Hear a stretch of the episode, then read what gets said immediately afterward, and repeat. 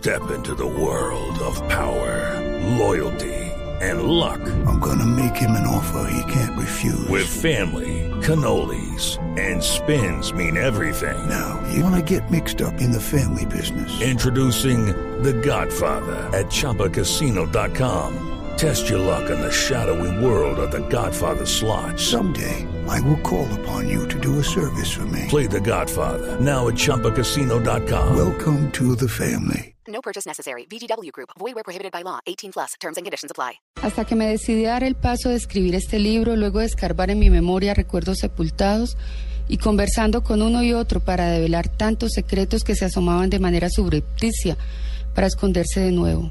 Lo he hecho fiel a la historia, tratando de no pisotear a otros, de no destruir vidas ni reputaciones, sin inventar ni cambiar nada. Gilberto, intenta tener paz porque nunca te conocí feliz. Cada uno escribe su historia a su manera y tú no me obligaste a que la mía fuera esta. Yo tomé la decisión y te repito, no me arrepiento. Y aunque tampoco ocultar mi decepción, te digo de corazón que me perdones porque yo ya te perdoné. Están escuchando Aura Rocío Restrepo. Ella fue durante muchos años una mujer de Gilberto Rodríguez Orejuela, fue una de las tres mujeres de la vida de este narcotraficante caleño que actualmente está en una cárcel en Estados Unidos. Y fue la protagonista de una historia de amor, de pasión, de desilusión, de un dolor infinito enmarcada en el espanto de los años 80 y 90 en nuestro país cuando la guerra de carteles entre la mafia de Cali y Pablo Escobar y Gonzalo Rodríguez Gacha de Medellín llenaron a Colombia de sangre. La hemos invitado a Mesa Blue porque ha lanzado un libro que se llama Ya no quiero callar, mi historia como testigo, amante y confidente de Gilberto Rodríguez Orejuela.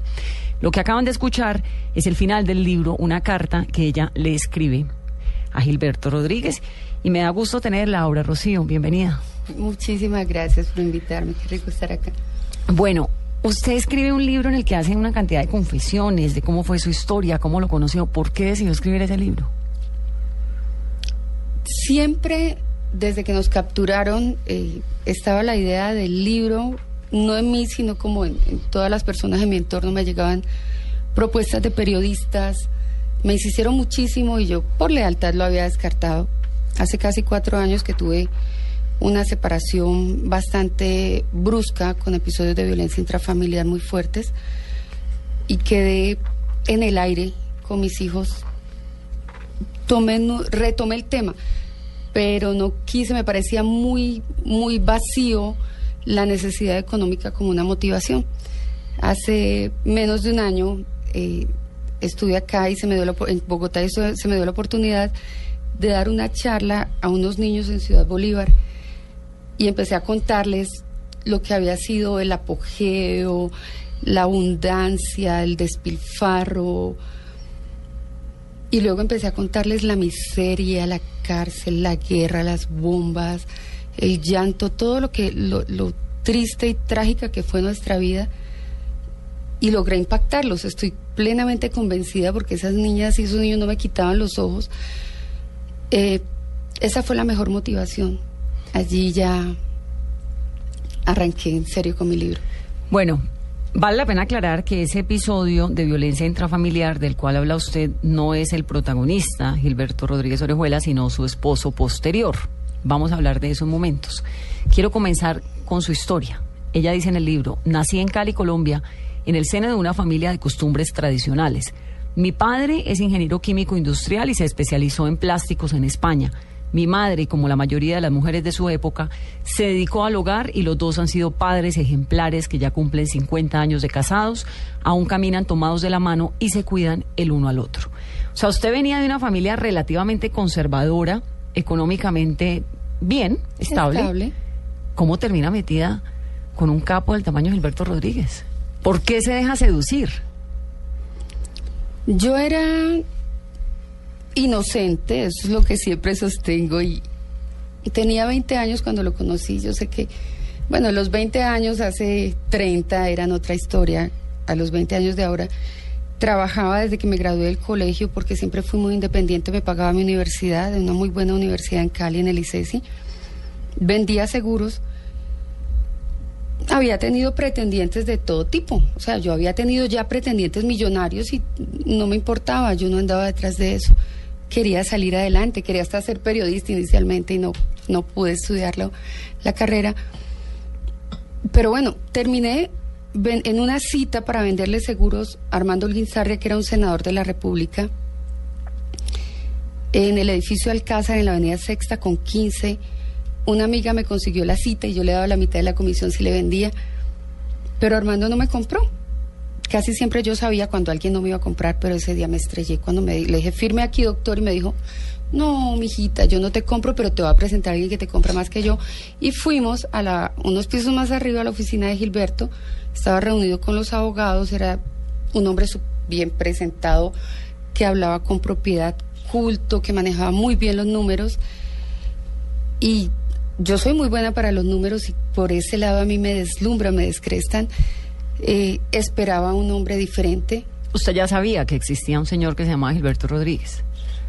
Sobre todo yo sabía que existía Miguel Rodríguez porque en ese entonces el América, Miguel Rodríguez era el dueño del América y ese era el duro, era lo que se hablaba en Cali, pero Del América de Cali. el del de América de Cali, el equipo de fútbol, pero su hermano mayor para mí no era alguien eh, muy reconocido, además porque yo trabajaba todo el día, estudiaba por la noche, a la hora que llegaba a mi casa ya no llegaba a ver noticieros, nada, entonces yo no sabía, Gilberto había bajado su perfil, estuvo dos años en la cárcel en España, después un año en Cali, acababa de salir hacía uno o dos meses cuando lo conocí, pero yo estaba totalmente desinformada de ese aspecto. ¿A usted le parece un señor guapo? me gustaban las canas, siempre me han atraído las canas. eh, obviamente era mucho mayor que yo. Pues es que es un par de años menor que su papá. No, realmente es un mes menor que mi papá. O sea, él pudo haber sido su papá. Era como si usted le estuviera echando el ojo Mi a papá, un señor de la edad de su papá, literalmente. mi papá le dijo, llegó a decirle un día que sí, él tenía claro que yo estaba viendo en él la figura, una figura paterna. ¿Y sí? No, yo realmente me enamoré de Gilberto, o sea, él es, él es muy inteligente, siempre lo he sostenido, él es un hombre supremamente inteligente, que había tenido poder y dinero toda la vida, que había tenido las mujeres que quiso, todas, era, muy fácil conquistar a cualquier mujer, tenía toda la experiencia y yo era una muchachita de 20 años, mm, bastante inocentona, Era muy bonita Aura, Mari- Aura Rocío, es que era una, tengo el libro en mis manos y aquí hay unas fotos de ella, entonces ella era bien delgadita, con un pelo claro, largo, crespo, con una mirada de una inocencia tremenda, con la nariz operada. sí. No tenía, se le ve un poquito.